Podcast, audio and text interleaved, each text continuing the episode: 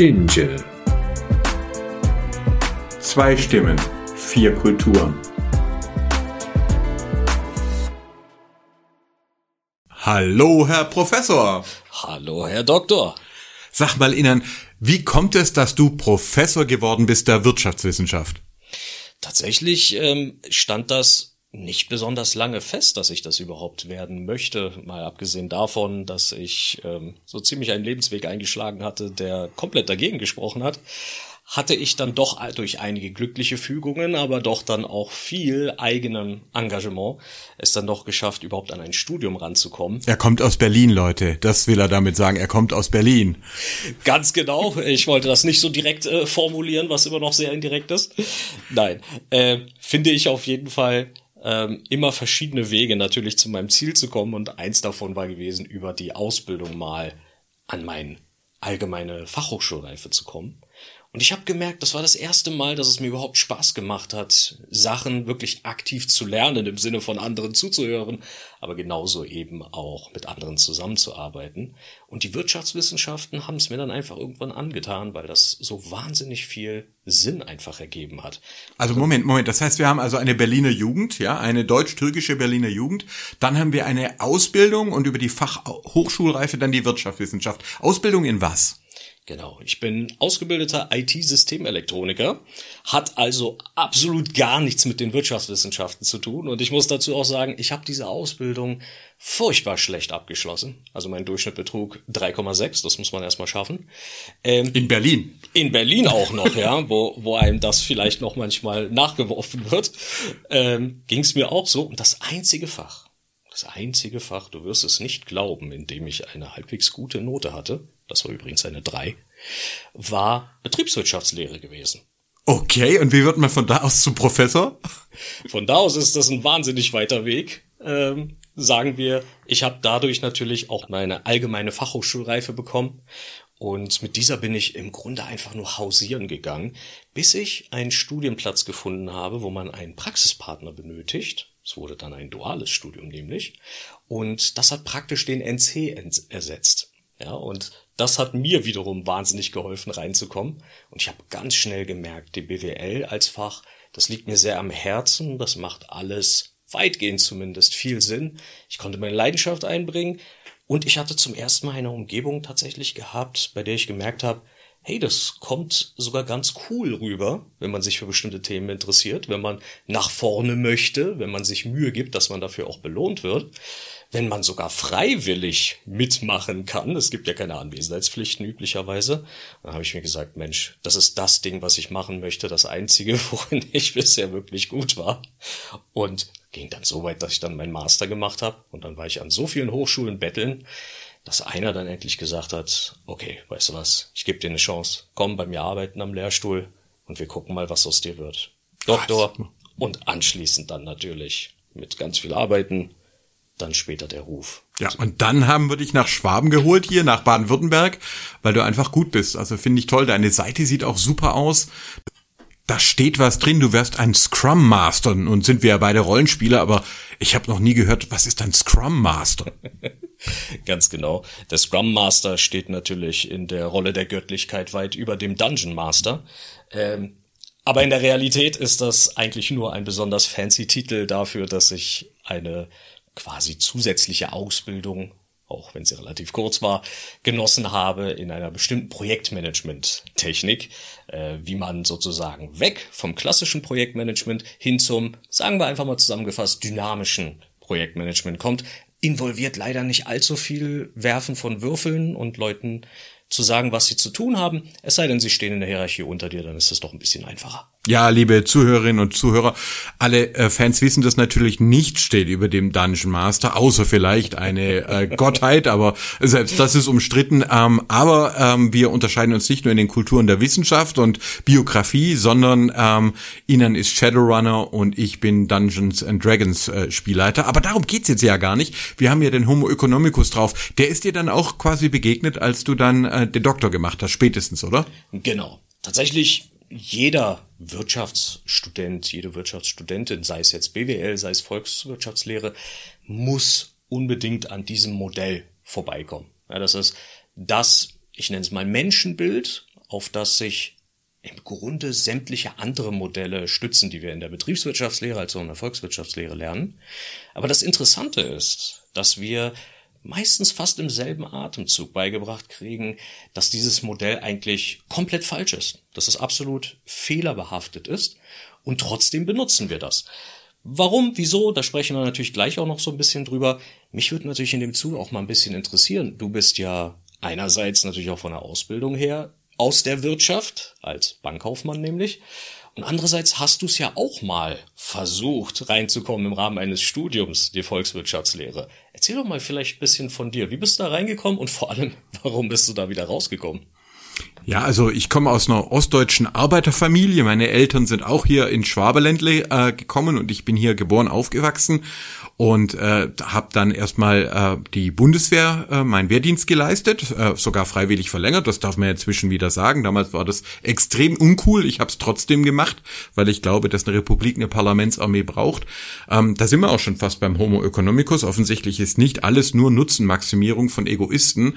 Ähm, ich habe dann, wie sich's gehört, eine Ausbildung gemacht. Also Finanzassistent, das war, also wenn man Abi hatte, konnte man den Bankkaufmann Plus machen, mit Steuerrecht und so weiter noch dabei und habe dann ja tatsächlich auch begonnen, internationale Volkswirtschaft zu studieren. Und jetzt im Gegensatz zu dir habe ich da den Homo economicus aber nicht erlebt im Sinne von, hey, äh, das ist ein Quatschmodell, das müssen wir nur durchwählen, sondern der Professor, der uns das da beigebracht hat, der hat das wirklich geglaubt. Äh, das war auch später einer der Mitgründer von der AfD. Er ist dann auch da später wieder raus, aber das war dann eine Vorlesung, wo ähm, ich dann gemerkt habe, nee, also hier bin ich grundlegend falsch. Äh, diesen Homo economicus, der ist Quatsch.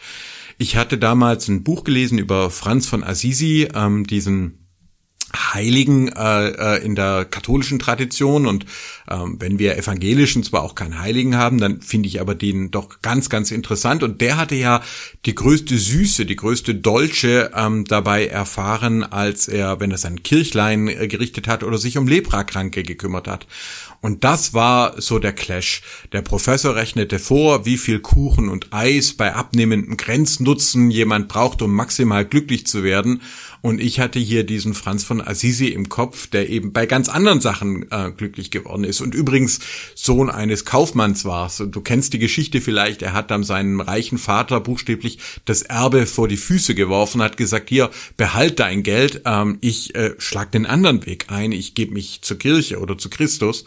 Ähm, und ich habe dann gefragt, äh, woher die Nutzungsfunktion von Franz von Assisi stammte. Und dieser Professor brüllte vor ein paar hundert anwesenden Studierenden, ähm, dass äh, wenn ich das wissen wollte, dann sei ich hier falsch, dann solle ich halt Religionswissenschaft zu, äh, studieren. Und ich bin nach Hause gegangen und äh, habe schon überlegt, der Mann hat recht. Die Bank war okay, die Ausbildung, aber die Fragen, auf die ich Antworten gesucht habe, das war offensichtlich nichts, was mehr in der Volkswirtschaft beantwortet werden könnte. Und äh, Gott sei Dank hat dann Sarah, meine Frau, wir haben jung geheiratet, äh, dann gesagt, du, dann äh, was bringt mir einen Ehemann, der irgendwie sein Leben lang unglücklich ist? Ähm, dann studiere Religions- und Politikwissenschaft und damit bin ich dann tatsächlich glücklich geworden und habe da dann auch später meine Doktorarbeit über Religion und Hirnforschung gemacht. Aber was eben auch stimmt, die Faszination für Ökonomie, die habe ich weiterhin, also ich habe mich lange engagiert in der Friedrich August von Hayek äh, Gesellschaft, äh, Freiburger Schule, bis die so radikal geworden sind, äh, dass ich mich da auch äh, quasi entfernt habe. Äh, Elinor Ostrom finde ich ganz arg toll ähm, als äh, quasi eine die erste Frau überhaupt, die einen Wirtschaftsnobelpreis bekommen hat für ihre tollen Arbeiten. Und äh, insofern interessiert mich Wirtschaft und Wirtschaftswissenschaft noch bis heute. Aber den Homo economicus, den fand ich schrecklich. Und äh, vielleicht magst du mir erzählen, was ist das ähm, und ja, wie du ihn erlebst. Mhm, sehr gerne. Eine sehr spannende Geschichte auf jeden Fall. Zunächst einmal im Sinne der Lebensgeschichte. Das ist auch etwas, was man so plakativ eigentlich auch relativ selten hört. Gerade solche Professoren oder Allgemeinmenschen, die ein bisschen zu absolutistisch an die Sache rangehen oder teilweise auch fatalistisch. Ähm, ich glaube, das schadet auch ein bisschen. Einerseits im Wissenschaftsfeld und andererseits natürlich auch der Konversation. Klar, gute Frage erst einmal natürlich auch, was ist überhaupt dieser Homo economicus, über den wir eigentlich auch schon halb so weit reden? Das ist im Grunde ein Modell dafür, wie Menschen eigentlich funktionieren oder zumindest funktionieren sollen nach diesem Modell. Und es gilt gleichzeitig natürlich, wie so ziemlich für alle anderen Modelle, dass auch dieses Modell natürlich eine stark vereinfachte Darstellung der Realität ist. Ne? Ein vollkommen unkomplettes Bild mit anderen Worten. So, was steckt da drin? Das sagt einerseits, der Mensch handelt immer vollständig rational. Da haben wir natürlich schon das erste Problem. Wir wissen alle, Menschen handeln eben nicht vollständig rational. Das hat man in der Vergangenheit ein bisschen versucht zu beheben in diesen Modellen, indem wir Rationalität nicht mehr als reine Gewinnmaximierung bezeichnet haben, sondern zumindest als konsistentes Verhalten. Ja, aber da gehen wir auch schon wieder ein bisschen ins Detail und vor allem auch eigentlich weg vom eigentlichen Kern des Problems mit dem Modell. Die andere Seite ist, wir unterstellen bei diesem Modell, dass Menschen immer eine vollständige, ich nenne es mal ganz pauschal, Informationstransparenz haben. Das heißt, wir wissen zu jeder Zeit, was es an welcher Ecke auch immer gibt. Ganz besonders dann eben auf den Markt bezogen. Ich kenne also alle Preise, ich kenne alle Anbieter und ich weiß, wie ich meinen größtmöglichen Vorteil rausholen kann. Das ist nämlich der dritte Punkt, nämlich vollständige Nutzenmaximierung dass ich versuche natürlich als Marktteilnehmer meinen Nutzen so optimal es geht zu maximieren. Das letzte Merkmal in dem Modell sind dann wiederum auch festgelegte Präferenzen. Das heißt, wenn ich einmal eine Vorliebe für eine bestimmte Sache habe, sei es jetzt eine Farbe oder ein Geschmack oder was auch immer, dann bleibe ich auch für immer bei dieser. Macht das jetzt Sinn in der Praxis? Wahrscheinlich nicht. Aber warum wird es überhaupt so wirklich als das grundlegende Modell dafür betrachtet? Lass mich das einmal vielleicht für dich umdrehen. Sagen wir mal, du möchtest jetzt Unternehmer werden, gründest vielleicht ein Autohaus. Was für Autos würdest du da kaufen? Naja, das hat sich bei mir schon entschieden. Ich habe 2017 äh, das erste Mal ein Elektroauto gekauft ähm, und äh, will nie wieder Verbrenner fahren. Wie du vielleicht weißt, war ich im Irak 2015, 16 habe da ein humanitäres Projekt geleitet und ich habe einfach gesehen, was Öl anrichtet.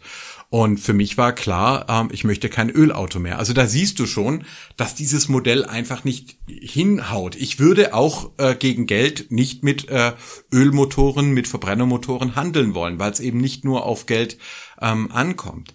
Weißt du, äh, mein Problem mit dem Homo economicus war, es ist äh, Esoterik und es ist dualistisch. Esoterik, weil es den Homo economicus so nicht gibt. Du hast es gerade schon selber gesagt. Zum einen sagen wir immer der, der Mensch. Ja, man stellt sich da automatisch einen Mann vor, und zwar einen Mann, der nicht altert, dessen Präferenzen stabil sind, der alles weiß, der komplette Information hat. Hey, sorry, ähm, den gibt's nicht. Ich meine, wir wären gerne vielleicht so, ähm, aber äh, in Wirklichkeit altern wir. Wir haben von wenig eine Ahnung, deswegen brauchen wir ja zum Beispiel Werbung. Ja, wenn es komplette Informationen gäbe, bräuchte es die ja gar nicht. Oder Bildung, ja, dass man überhaupt lesen und schreiben kann zum Beispiel. Das alles kann der Homo economicus nicht abbilden. Wir werden alt. Ähm, wir verlieben uns, äh, wir bekommen Kinder, einige von uns, wir beide haben äh, Kinder äh, zum Beispiel. Das heißt, da ist nichts mit stabilen Präferenzen. Ähm, ich bin ein Riesenfan der Spieltheorie. Die wende ich auch weiterhin an, äh, auch in der Religionswissenschaft. Vielleicht kommen wir ja auch da mal drauf oder machen eine eigene Folge zur Spieltheorie. Äh, knapp gesagt, genau die Frage, die du mir gerade gestellt hast, da geht's ja darum, wie agieren Menschen miteinander, ja. Und zum Beispiel bei einem Spiel mit Verbrennermotoren würde ich nicht mitspielen. Also meine Autos wären nur Elektroautos. Ähm, und äh, bei äh, der Spieltheorie gibt es das Ultimatumspiel. Du kennst das natürlich, aber die Hörerinnen und Hörer. Ultimatumspiel bedeutet, äh, wir bekommen zum Beispiel, Ihnen bekommt äh, 10 Euro zugeschlüsselt. Er darf mir einen Anteil davon anbieten und ich entscheide dann, ob wir beide ähm, das ausgezahlt bekommen. Also das ist eigentlich äh, quasi ein ganz einfaches Spiel. Es gibt nur eine Entscheidung, er bietet an und ich kann nur sagen, ja, dann kriegen wir es oder nein, äh, dann kriegt keiner von uns die Auszahlung. Ganz einfaches Setting hat man in zig Kulturen gespielt, überall auf der Welt. Nach Homo economicus müsste ich auch annehmen bei einem Euro. Hm, wenn er sagt, ich behalte neun und du kriegst einen, wäre das, äh, einer ist ja immer noch mehr wie null. Es wäre also rational zu sagen, ich nehme diesen einen Euro. Machen aber die Leute nicht. Die meisten Leute wollen fünf, ähm, manche geben sich mit vier und ganz wenige mit drei äh, zufrieden, aber wer unter drei bietet, fliegt raus, weil die Leute lieber sagen, ich krieg dann halt gar nichts, aber der andere soll nicht mit seinen sieben, acht oder neun Euro nach Hause gehen. Ja, wir haben Gefühle, wir haben Emotionen, wir sind keine rationalen, nicht mal in einer einfachen Spielsituation. Und das ist halt das Problem an dieser Sache, ist wissenschaftlich nicht überprüfbar, nicht haltbar, es besteht kein einzigen Test. Und es wird meines Erachtens nur angewendet, um zu sagen, Regulierungen sind schlecht. Wenn du nämlich ein solches Modell anlegst, kommt natürlich immer raus, alle weg mit allen Regeln, weg mit allen Gesetzen, weg mit allen Vorschriften, weil der Homo economicus weiß alles am besten, der macht alles richtig. Und das habe ich damals bei diesem Professor auch ähm, gespürt. Das war zwar ein Beamter, aber ähm, so diese, dieser Widerwille gegen die Demokratie, gegen den Staat, wo es halt auch Gesetze gibt, wo es auch Vorschriften gibt, wo man zum Beispiel Abgasmotoren nicht einfach laufen lässt, ja, externalisierte Kosten Kosten berücksichtigt, wenigstens langsam, ähm, dagegen richtet sich das. Also für mich, aus meiner Sicht, ist der Homo economicus esoterisch, nicht wissenschaftlich und er ist dualistisch gegen die Demokratie, gegen den Staat gerichtet, weil er eigentlich sagt, brauchen wir alles nicht, schadet alles nur, gebt den Weg frei für die maximale äh, Kapitalisierung von allem und jedem. Und das war quasi mein Problem. Zu deinem Thema also, ich handle gerne mit Autos, solange es Elektroautos sind und vor allem freue ich mich auf die kommenden Batteriegenerator äh, Batteriegenerationen. Ähm, ich hätte aber jedes Problem damit, weiterhin mit Autos zu handeln, die unsere Umwelt einfach, unsere Mitwelt einfach vergiften. Aber worauf wolltest du raus? Ich nehme an, das war nicht die Antwort, die du dir erhofft hast, nehme ich an. Doch, sie geht so ziemlich in die Richtung. In einer Sache sind wir uns zunächst einmal einig. Der Homo economicus hat nichts in irgendeinem Konstrukt für unsere Gesellschaft verloren. Ich würde so weit gehen, dass das möglicherweise sowas wie Wirtschaftsextremisten sind, die glauben, dass sie diese Figur meinetwegen wie einen Propheten über alles heben könnten, was es dort gibt. Amen, Denn, Bruder. Ja. Amen. Amen. Oder Amin müsste ich ja sagen. Davon abgesehen, gibt es gerade bei dem Beispiel, etwa wenn wir das Gefangenendilemma anschauen oder eben ne, das Beispiel, was du uns gerade genannt hast, Raum definitiv zur Interpretation. Dein Argument zum Beispiel zu sagen, ja, der müsste schon ab einem Euro annehmen, kann bei diesem Modell trotzdem funktionieren, denn wir unterstellen ja vollständige Transparenz. Das heißt, wir wissen, was unser Gegenüber denkt oder genauer gesagt, ab welchem Punkt der bereit ist, sozusagen mir das Geld zu überlassen oder mit mir dann direkt zu teilen. Aber das ist nicht mal wirklich das große Problem. Das große Problem ist, Menschen, so wie du sie beschrieben hast gerade, die haben das Konzept absolut missverstanden. Das kann ich mir niemals vorstellen, dass es dafür auch gedacht war. Denn wie jedes Modell muss das einfach eine Basis dafür darstellen, wie menschliches Handeln theoretisch funktionieren kann oder wie wir im Grunde weitere Modelle aufbauen müssen. Ich nenne mal ein Beispiel, um auf eine anfangs gestellte Frage zumindest zu kommen. Nämlich, wenn ich ein Auto ausgründe, sagen wir mal ruhig für Elektroautos. Kann natürlich auch für Verbrenner sein, je nachdem, in welcher Generation wir uns vielleicht bewegen. Dann wäre es ja möglich, dass ich dann sage, du bist ja da auch ein bisschen idealistischer, ähnlich wie ich, zu sagen, ja, ich liebe eigentlich diese gelben Autos. Ja, die sind so cool. Ähm, ich würde mal sagen, andere wollen das bestimmt auch kaufen. Wenn ich nach reinem Idealismus gehe, dann werde ich wahrscheinlich demnächst meinen Laden wieder dicht machen können, denn die Marktforschung im Sinne dann der Transparenz und Wissen über Präferenzen anderer Menschen zeigt eindeutig, dass zum Beispiel allgemein die Präferenz für gelbe Autos die geringste ist, die es gibt. Das heißt, ich könnte meinen Laden einerseits wieder einstampfen, aber andererseits, wenn ich mich dafür zum Beispiel entscheide, weiße oder schwarze Autos anzubieten, dass ich sehr wahrscheinlich zumindest weitermachen kann. Das bedeutet, Leute, die dieses Modell nehmen und dann sagen, hey, das ist jetzt unsere neue Jesusfigur, zu der beten wir vielleicht auch noch mal einmal in der Woche. Wir haben ja schon den Freitag, den Samstag und den Sonntag für diverse Religionen reserviert. Machen wir halt einen Montag oder einen Donnerstag draus, wenn wir schon mal dabei sind. Ähm, treffen uns in der Uni und so weiter. Das funktioniert nicht. Dafür war es niemals gedacht und ich streite mich gerne mit jedem, der behauptet, dass das da irgendwo ganz oben auf einem Podest stehen muss, denn wir wissen alle, das Leben funktioniert so nicht und die Wirtschaft auch nicht. Ich meine, aber du hast es ja gerade schon erwähnt. Also, wenn völlige Informationstransparenz vorläge, dann wüsstest du ja, ab welcher Grenze ich beim Ultimatumspiel mitspiele. Und du wüsstest auch, welches Auto die anderen kaufen. Aber dafür braucht man zum Beispiel Marktforschung. Und für das Einschätzen, ob jemand bei drei, vier oder fünf Euro dabei ist, brauchen wir Gefühle. Also, dieses Modell ist schon in der Konzeption, ähm, ist es schon selbst widersprüchlich. Ja, das, äh, ich weiß eben nicht, was in anderen vorgeht. Ich kann nicht wissen, wie ein Trend in einem halben Jahr ähm, ausschauen wird. Und das ist für mich quasi die Problematik eben beim Homo economicus, dass er quasi das Ergebnis immer schon kennt, aber dadurch erkauft, dass er seine Widersprüche versteckt. Ähm, Gerade, ich habe zum Beispiel gearbeitet zu Religion und Demografie. Also warum haben Religiöse im Durchschnitt mehr Kinder? Ähm, und da kommst du mit dem Homo economicus gar nicht mehr weiter. Also ähm, Kinder sind zum Beispiel der einzige Vertrag der Welt, den du nicht mehr auflösen kannst. Ja, du kannst eine Ehe kann man wieder scheiden, man kann ein Haus wieder verkaufen und so, aber Kinder kann man zumindest legal nicht wieder loswerden. Alle Eltern, ja, oh, aber ähm, ja, ist so. Wir beide sind ja auch äh, sind ja auch Väter ähm, und das zeigt zum Beispiel, dass das wahre Leben einfach nicht nach diesem Marktmodell funktioniert. Was wir beide gerade machen, ist, ja, wir stellen ja vielleicht auch gelbe Autos her. Wer interessiert sich für ein äh, Podcast von äh, Religions- und äh, Wirtschaftswissenschaft. Ähm, aber wir stellen auch ein sogenanntes öffentliches Gut her. Es kostet nichts. Wir stellen es einfach zur Verfügung. Wir verdienen kein Geld dafür. Wir holen uns keine Werbepartner rein oder so, sondern wir machen das einfach aus Freude und finanzieren das selbst. Das wäre jetzt für einen Homo economicus gar nicht darstellbar. Da müsstest du sagen, der hat zusätzliche Präferenzen, ja, ähm, und müsstest das sozusagen nachträglich ins Modell reinpacken. Also ich hoffe, du merkst, das hat sozusagen den Franz von Assisi nicht erklärt, aber es erklärt auch nicht mal das Verhalten von zwei äh, Typen in Filderstadt, die gemeinsam einen Podcast machen. Also was erklärt's denn dann überhaupt? Mhm. Das erneut weiter eine super Frage.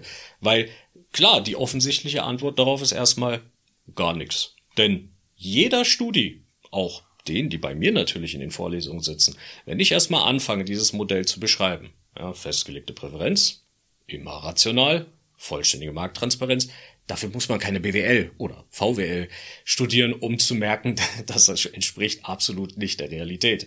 Aber was ist damit gemeint? Hast du zum Beispiel ein super Beispiel dafür genannt, ja, Thema Marktforschung. Ist das nicht eigentlich ein Widerspruch in sich? Weil wir sagen, wir brauchen ja die Marktforschung.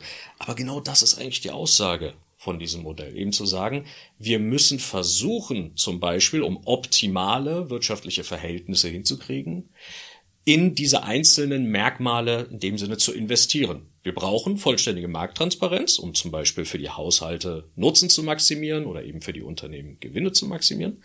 Also, was machen wir da? Marktforschung. Wenn wir das gemacht haben, dann können wir ja schauen, was sind denn so die typischen Präferenzen auf dem Markt zum Beispiel. Gerade wenn wir in ein Produktunternehmen sind oder sowas. Schaut dir Red Bull etwa an. Die gelten heute dann nicht mehr als ein Produktunternehmen, aber die waren lange Zeit ein wunderbares Beispiel dafür, äh, machen ja mittlerweile auch neue Getränke. Aber die mussten halt sich auf eine dieser Präferenzen festlegen und diese bedienen sozusagen, um wiederum überleben zu können. Das Beispiel mit den Kindern finde ich eigentlich auch ein sehr, sehr gutes Beispiel, weil inhärent mal betrachtet, Kinder sind ja erstmal eine Belastung, rein wirtschaftlich betrachtet offensichtlich, ja, bevor irgendwelche Gerüchte entstehen. Ich liebe meine Kinder über alles. Ich bin sicher, du auch. Aber äh, sie sind eine Belastung, ja. Sie sind schon mal eine Belastung. genau, ja, genau. Manchmal auch ein bisschen mehr als wirtschaftlich. aber es ist allemal wert, glaube ich. Wir lieben unsere Kinder, aber genau. Falls das noch nicht schon klar war. Ähm, vor dem Hintergrund muss man natürlich überlegen, ja gut, warum kriegen wir dann Kinder? Vor allem, das ist natürlich dann die wichtigere Frage im Rahmen dieser Unterhaltung, wenn wir mal so den Homo economicus unterstellen. Ganz ehrlich, da gibt es wenig äh, Möglichkeiten, um da einen Ansatz für eine Erklärung zu liefern. Die beste, die man vielleicht noch liefern kann, ist, schauen wir mal so in diese ganz Klischee-Dörfer rein. Ja, mein Großvater hatte übrigens mit derselben Frau insgesamt 13 Kinder, wo man sich jetzt fragt, das ist so ziemlich das Gegenteil von wirtschaftlich sinnvoll. Aber wir müssen natürlich überlegen, was für eine Rolle erfüllen denn Kinder, zumindest dann in jenen Gesellschaften. Nämlich erstmal sind sie sozusagen die Belastung und danach werden sie natürlich irgendwo eine Absicherung, weil ich ja dann einerseits Arbeit erledigen lassen kann, zum Beispiel auf dem Land. Ich meine, sicherlich kein Geheimnis in dem Zuge, dass das alles im Dorf ist und mit ganz viel Landwirtschaft und mit Kühen und überhaupt. Und wir das im Kontrast zum Beispiel in unserer modernen, ähm, fortgeschrittenen, in Anführungsstrichen, Gesellschaft anschauen, wo die Tendenz eher dazu geht, möglichst wenige Kinder zu kriegen, weil dann auf einmal der wirtschaftliche Nutzen auch gering sein kann. Das wäre jetzt die rein kalte wirtschaftliche Betrachtung. Ja, es besteht sicherlich kein Grund zur Annahme, dass wir aufgrund von äh, verlorenen Fähigkeiten, uns fortzupflanzen, weniger Kinder kriegen ähm, oder weil sie reine wirtschaftliche Belastung sind. Aber sie erfüllen auch jederzeit einen Zweck, nämlich eben dafür zu sorgen, unseren Nutzen als Haushalt mit zu maximieren. Ein weiterer Bestandteil eigentlich von diesem insgesamt komplett unpraktischen Modell. Ja, und ich meine, das, äh, ich erinnere mich, ich habe damals bei Religion und Demografie auch äh, eine demografische Studie aus der Türkei angeguckt, die sogenannte Value of Children, also der Wert von Kindern. Und da war es tatsächlich so, dass man schon sehen konnte, die Leute auf dem Land in der Türkei haben gesagt, ich brauche Kinder als Arbeitskräfte und für die Altersversorgung, ja, und sie sind auch äh, quasi auch Ruhm und Ehre, wenn man viele Kinder hat. Ähm, die Leute in der Stadt haben gesagt, oh, ganz schwierig, äh, sehr teuer, ähm, das kostet alles. Ich habe zwei, maximal drei Kinder und zwar vor allem auch wegen der Emotion, also aus Liebe. Ähm, da hat man das in der gleichen Gesellschaft, ich glaube, die Studie war, die Daten waren 1987 und inzwischen ist es ja auch so, dass auch die Türkei eine Geburtenrate unter zwei hat. Also das äh, wissen auch viele nicht. Auch die Türkei ähm, ist inzwischen, äh, wächst nicht mehr durch äh, Kinderreichtum, sondern momentan, weil äh, noch junge Generationen da sind und die ja. Lebenserwartung steigt. Ähm, aber das Bevölkerungswachstum geht flächendeckend zurück. Das sind so die Dinge, über die ich geforscht habe. Aber du siehst da jetzt noch einen weiteren Aspekt. Wir tun jetzt beim Homo economicus immer so, als gäbe es nur Männer. Ja, also auch wir beide reden als Väter und und ähm, aber schon die Präferenzen zwischen Geschlechtern sind eben ganz andere. Ja, das war etwas, womit ich bei der Schweizer Volkszählung sehr gekämpft habe. Ich habe die ausgewertet und so nach meinem liberalen, ökonomisch äh, geprägten Menschenbild hätten Frauen vor allem in den Kirchen und Religionsgemeinschaften sein sollen, wo sie selber maximale Freiheiten und auch so Gleichberechtigung äh, hätten haben sollen. Und ich weiß noch, wie entsetzt ich war, dass das komplette Gegenteil rauskam. Also Frauen waren stärker in den Religionsgemeinschaften, wo es eher strenge Regeln gab, ähm, wo äh, ja Zeugen Jehovas zum Beispiel oder auch katholische Kirche war stärker als liberale äh, evangelische Kirchen. Äh, klare ähm, äh, Geschlechterverhältnisse und so, das hat mich damals ziemlich gewurmt und ich habe damit echt gerungen und habe dann erst äh, zum Beispiel dann über die Gretchenfrage bei Goethe, wo ähm, das Gretchen dann eben fragt den äh, Faust, wie hältst du es mit der Religion? Um zu erfahren, ob man ihm vertrauen kann, ob er wirklich ein verlässlicher Partner ist, habe ich dann erst einen neuen Zugang ähm, quasi bekommen. Warum Frauen häufiger religiös sind und auch häufiger Wert auch auf religiöse Partner legen. Das war eben nicht Homo economicus, sondern da ging es eben drum, ähm, auf wen kann ich mich verlassen? Und meinetwegen, dann soll der halt vortanzen da und darf seine Podcasts machen und äh, äh, seine, seine geistlichen Ämter ausüben, aber dafür ähm, steht er dann eben auch zu seinen Verpflichtungen. Also das war nicht irrational, es war nur absolut ähm, nicht zu, zu erklären über ein reines Homo economicus Modell. Und das wäre halt auch meine Frage. Also wir würden in der Religionswissenschaft sagen, dann ist das Homo economicus Modell praktisch ein platonisches, metaphysisches Modell, wo man sagt, wir steigen mal ganz hoch ein, ganz irreal ein und arbeiten uns dann von oben runter in die Wirklichkeit, warum wir doch Marktforschung brauchen, warum wir doch Werbung brauchen, warum Menschen doch nicht rational sind. Und ich komme halt eher Hirnforschung, Evolutionsforschung äh, von unten her. Ich möchte quasi wissen, wie haben sich Eigenschaften entwickelt, wie sind sie wirklich entstanden. Wir Menschen stecken ja voller Widersprüche. Und ich finde das toll, dass wir quasi, wir sind ja das Ergebnis einer unglaublich komplexen Geschichte.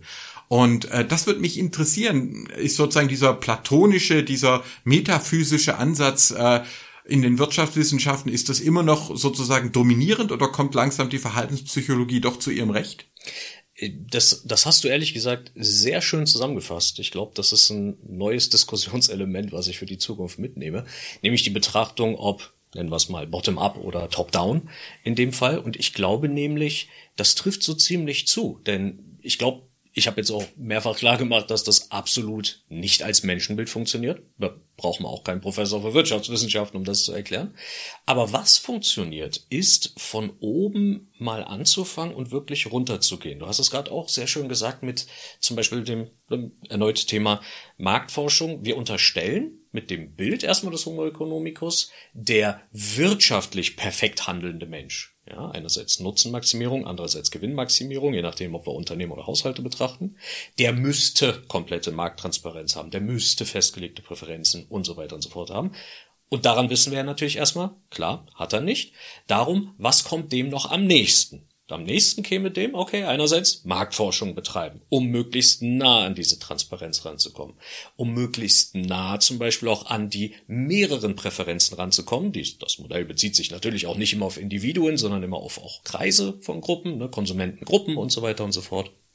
Und andererseits, das habe ich so einleitend mal ein bisschen gesagt, es geht ja bei Haushalten um die Nutzenmaximierung vor allem, nicht unbedingt um die Gewinnmaximierung. Das heißt, zumindest in einem gewissen Umfang welchen kann ich jetzt auch nicht so direkt sagen, ähm, sind tatsächlich auch Argumente, glaube ich, vertretbar im Sinne von, ich mache bestimmte Arbeiten, wie zum Beispiel diesen sehr coolen Podcast, den ihr alle abonnieren solltet, ähm, Allein deswegen, weil es mir Spaß macht. Mein Nutzen besteht gerade darin, dass ich erstens mal eine sehr coole Unterhaltung führe, zweitens auch sehr viel davon lerne natürlich und so, ich sag mal, auf Platz 10 kommt vielleicht der Gedanke, ähm, damit irgendwie ansatzweise berühmt zu werden und äh, neue Karrierewege einzuschlagen. Das interessiert mich von all den Gründen noch am wenigsten.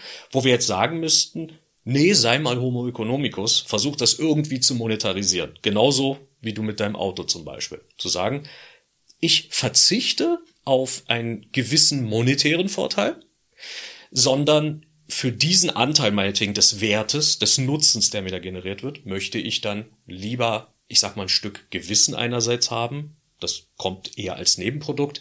Andererseits natürlich ein bisschen Mensch und Umwelt zu schützen. Was natürlich so in Batterien und woher der Strom kommt, ist natürlich nochmal ein anderes Thema, aber es ist natürlich grundsätzlich erstmal die in meinen Augen richtige Entscheidung. Und ich glaube, der Homo economicus, wenn wir den anfangen jetzt als einzeln absolutistisches äh, Bild hinzustellen, das funktioniert nicht. Okay, ich sehe schon. Da wäre ich vielleicht mit dir als Professor dabei geblieben, äh, möglicherweise. ähm, weil das ist natürlich genau das, weißt du? Äh, ja, klar, wir machen einen Podcast, weil er uns Spaß macht. Ja, Unsere eigenen Motive kennen wir nur teilweise. Und äh, dann sind wir ja auch noch durch unsere Frauen quasi ermutigt worden und wir ahnen auch, dass sie vielleicht denken, na gut, da sind die beiden beschäftigt, lass die mal miteinander.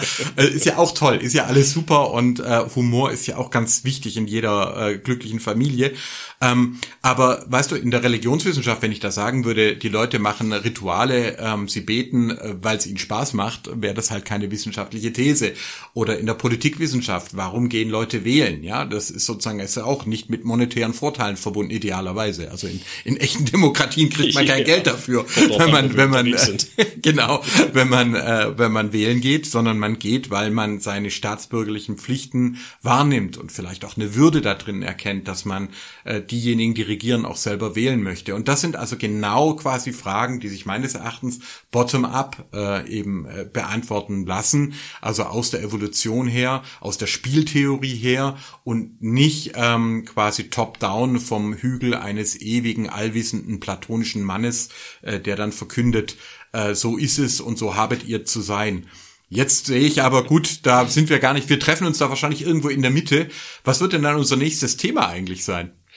Ja, unser nächstes Thema ist mal zur Abwechslung, kann man sagen, glaube ich, wenn man bisher nur eine Episode hatte, äh, nämlich die Wasserknappheit, die uns auch in Europa und insbesondere bei unserem Thema natürlich Deutschland erreicht hat. Ein Thema, wo sich die wenigsten Gedanken machen, weil wir natürlich sagen, ja, willst ein bisschen Wasser, geh einfach an meinen Wasserhahn. Was nervst du mich eigentlich und wie kommst du überhaupt gerade in mein Haus? Wie äh, siehst du das? Wie würdest du das mal einleiten? Ja, das Thema Wasser ist äh, bei mir sehr, sehr groß. Nicht nur, weil ich Blume heiße, ja, dann sollte man sich natürlich für Wasser interessieren. Gut, dass du nicht Dünger heißt. genau. Nein, scherzhaft. Ich hatte das ja auch vor, äh, äh vorgeschlagen, ähm, ganz ernsthaft, weil ich es tatsächlich für bedeutend halte. Ich bin ähm, als in meiner Arbeit als Beauftragter gegen Antisemitismus darauf gestoßen, dass durch die Wasserkrise die Klimakrise für viele Leute erst äh, real wird. Also viele haben gesagt, ach komm, was juckt mich denn, wenn es ein bisschen äh, wärmer wird, ist doch toll und ihr übertreibt eh ihr Wissenschaftler und ihr seid alle kulturmarxistische Verschwörer und so.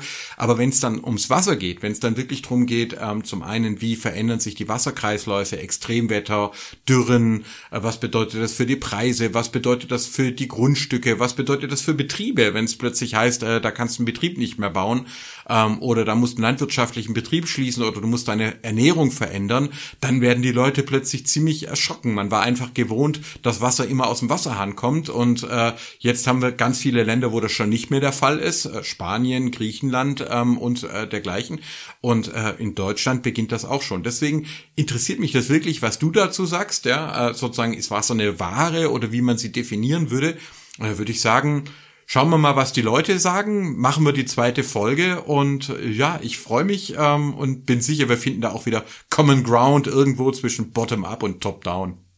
Das hast du wunderschön gesagt. Dem kann ich mich nur anschließen. Ich gerade dann als Wirtschaftswissenschaftler interessiere mich natürlich auch für die Seite des, des Nutzens für Mensch, Gesellschaft, Natur. Ich bin ja selber auch in meinem Forschungsgebiet ähm, gerade im Nachhaltigkeitsmanagement verankert, auch wenn es jetzt vielleicht im Laufe der Diskussion etwas anders klang, mit Spezialisierung zugegebenermaßen auf soziale Nachhaltigkeit. Aber da spielt Wasser mindestens genauso eine große Rolle wie in, wie in der Umwelt oder Mitwelt, wie du das auch so schön sagst. Und genau darauf freue ich mich. Schaltet ein bei der zweiten Episode von Blume und Inge, wo wir mal das Thema Wasser auseinandernehmen und wie wir mal versuchen, auch ganz ohne Panik, das mal wirklich rational ähm, mit aufzuarbeiten. Und ich freue mich auf jeden Fall auf die nächste Episode. Habt ihr die Spitze gehört? Habt ihr die Spitze gehört? Er hat rational gesagt, dafür kontere ich und sage, der Begriff Nachhaltigkeit kommt aus der Forstwirtschaft und den Rest werdet ihr in der nächsten Folge erfahren. Der wichtige Punkt ist, ich habe gewonnen. Einen schönen Abend zusammen und bis zum nächsten Mal.